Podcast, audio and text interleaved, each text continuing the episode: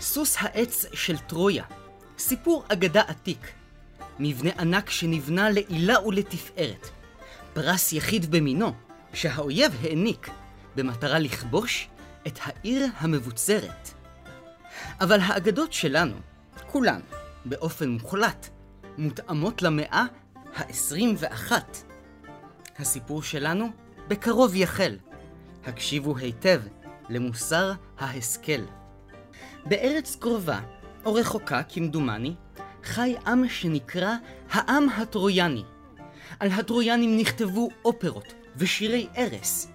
הם היו עם קדום והשתמשו בעץ ובחרס. מקני סוף הם יצרו חץ וקשת ורוגטקה. מברונזה יצקו כלי שחמט ודמקה. מהריג פשתן סרגו סלסלות. מבד כותנה תפרו את השמלות. מנחושת יצרו עגילים לאוזניים. במבוק שימש למברשות השיניים. זכוכית הותחה לבקבוקים וצנצנות. בתוך עלי דקל נעטפו המתנות. ענפים הפכו לקישוטים. מגזעי עצים ניגרו סירות ומשוטים. גיגיות של פח שימשו במקום מקלחות.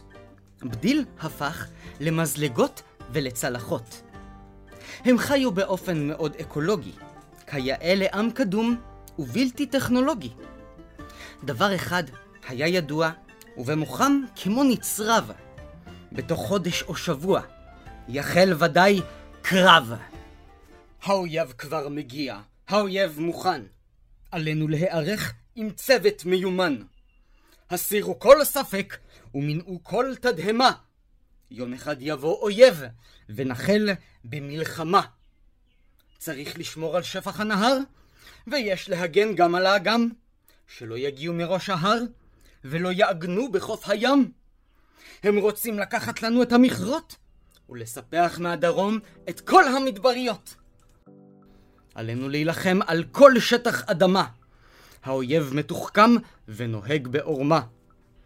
עלינו לעמוד זקופים בהיכון, ונשלח צבאותינו לפי הפזמון. את חיל המשמר אל שפח הנהר, את חיל הים לשמור על האגם. חמש חוליות להגנת המכרות, וגדות פרשים אל ראשי ההרים. כל הארמיות לאבטחת המדבריות. ולפני שנאמר רות סוף, את אנשי הצפרדע שילחו אל החוף. וכך התאמן הצבא הטרויאני נגד האיום האתונאי, הסלבקי והספרטני.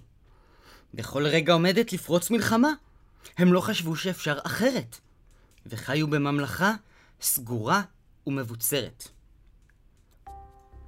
הכל השתנה בבת אחת בבוקר סגריר, כשדבר משונה קרה בשער העיר. הקשיבו לי כולם! שומר אחד טיפס למגדל וניסה להסדיר את הדופק. קודם כל תתקינו סולם. דבר שני, דמות חשודה באופק! אחד השומרים צלצל בפעמונים. האויב מתקרב וכולכם ישנים! התכוננו רבות, וזה לא ברירת גורל! רעם קולו של אינאס הגנרל. אם האויב הגיע, יש לירות ללא היסוס! אך בשערה של טרויה עמד רק סוס. זה היה סתם סוס פשוט, בשר ודם. לסוס טועה אין שום דבר נגדם. אל הסוס ניגש הקטור, הקצין הבכיר, שהיו לו שלושים שנות ותק. ולסוס נפל מתוך הנחיר פצצה! לא סתם, זה היה רק פתק. לא מתקפת סייבר ולא איום איראני. היה שם מתכון לעץ הטרויאני. במקום להשתמש בצמחים או במתכת, מספיקה רק קופסה אחת מחושפת. היא תיצור כל כלי שבו תחפוץ, במקום לקושש קני סוף מהבוץ. הם לקחו את הפתק לאורקל הטרויאני, שחי בתוך ארמון שיש הרודיאני. איזו נוסחה פשוטה וגאונית! קופסת פלאות אחת וחסכונית! וכך האורקל בחן וניסה. מה אפשר לבקש מאותה הקופסה? חץ וקשת ורוגטקה, כלי שחמט ודמקה, סלים וסלסילות, מעילים ושמלות, עגילים לאוזניים, נברשות שיניים, בקבוקים וצנצנות, צעצועים ומתנות, המון קישוטים, סירות משוטים, ברזים למקלחות, מזלגות וצלחות. הכל נוצר ברגע, במגע קל של כישוף. קופסת הפלאים הפכה בטרויה לטירוף.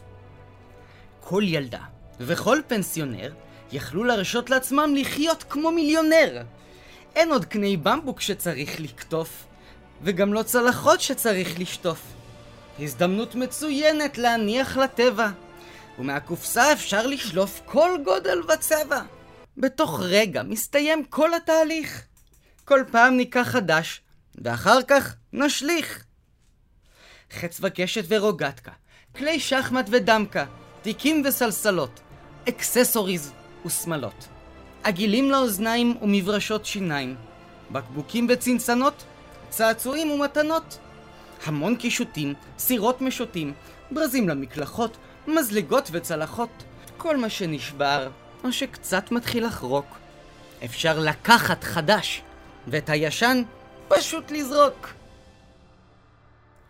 והשנים חולפות, והשנים עוברות. בצבא הטרויאני מכינים תגבורות. האויב מגיע! האויב מוכן!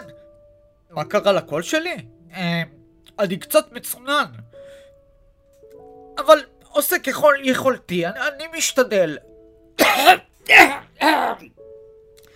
המפקד לא היה היחידי שהשתעל. למעשה, לא עזרו כל החיילים. חייהם של תושבי טרויה היו בלתי נסבלים. ממרגלות החומה עד לקצה הצריח, האוויר היה כולו מלא בפיח. הנהרות נמלאו רפש וסחי. החורף הוחלף בקיץ נצחי. במקום ליהנות מארבע עונות, היו ימים יבשים וימי שיטפונות. הירקות צמחו מהאדמה רקובים, בכל פינה התאספו יתושים וזבובים. למים היה צבע אפור, שנים לא נדדה אפילו ציפור. פרימאוס, המלך הטרויאני, היה בטוח שזה תכסיס צפון קוריאני. עלינו להילחם על כל שטח אדמה. האויב מתוחכם ונוהג בעורמה. עלינו לעמוד זקופים בהיכון ונשלח צבאותינו לפי הפזמון. אך הפעם, אלו היו הצהרות של חינם. התושבים יכלו להאשים רק את עצמם. לשפך הנהר השליכו ברזים למקלחות, מזלגות וצלחות. בחוף הים זרקו כלי שחמט, רוגטקות ומטקות. האגם מלא עגילים לאוזניים ומברשות שיניים. על ראש ההר נפטרו מקישוטים ומסירות המשוטים. במעמקי המכרות הטמינו בקבוקים וצנצנות, צעצועים ומתנות. במדבריות סילקו תיקים וסלסלות, אקססוריז ושמלות. זה היה יותר גרוע ממלחמה או אסון וולקני. יושבי העיר נוצחו בגלל העץ הטרויאני. חבלי הארץ עליהם הגנו בדמם, הפכו לפח אשפה, קודר ומזוהם. ואם הסיפור לא נשמע לכם כל כך בדיוני, אולי הזמן לעבור לרב פעמי. תודה שהאזנתם לפרק. אם אהבתם אותו, שתפו אותו לחברים שלכם, כדי שגם הם ייהנו. אני מורדאי חנני, ואנחנו נתראה בפרק הבא.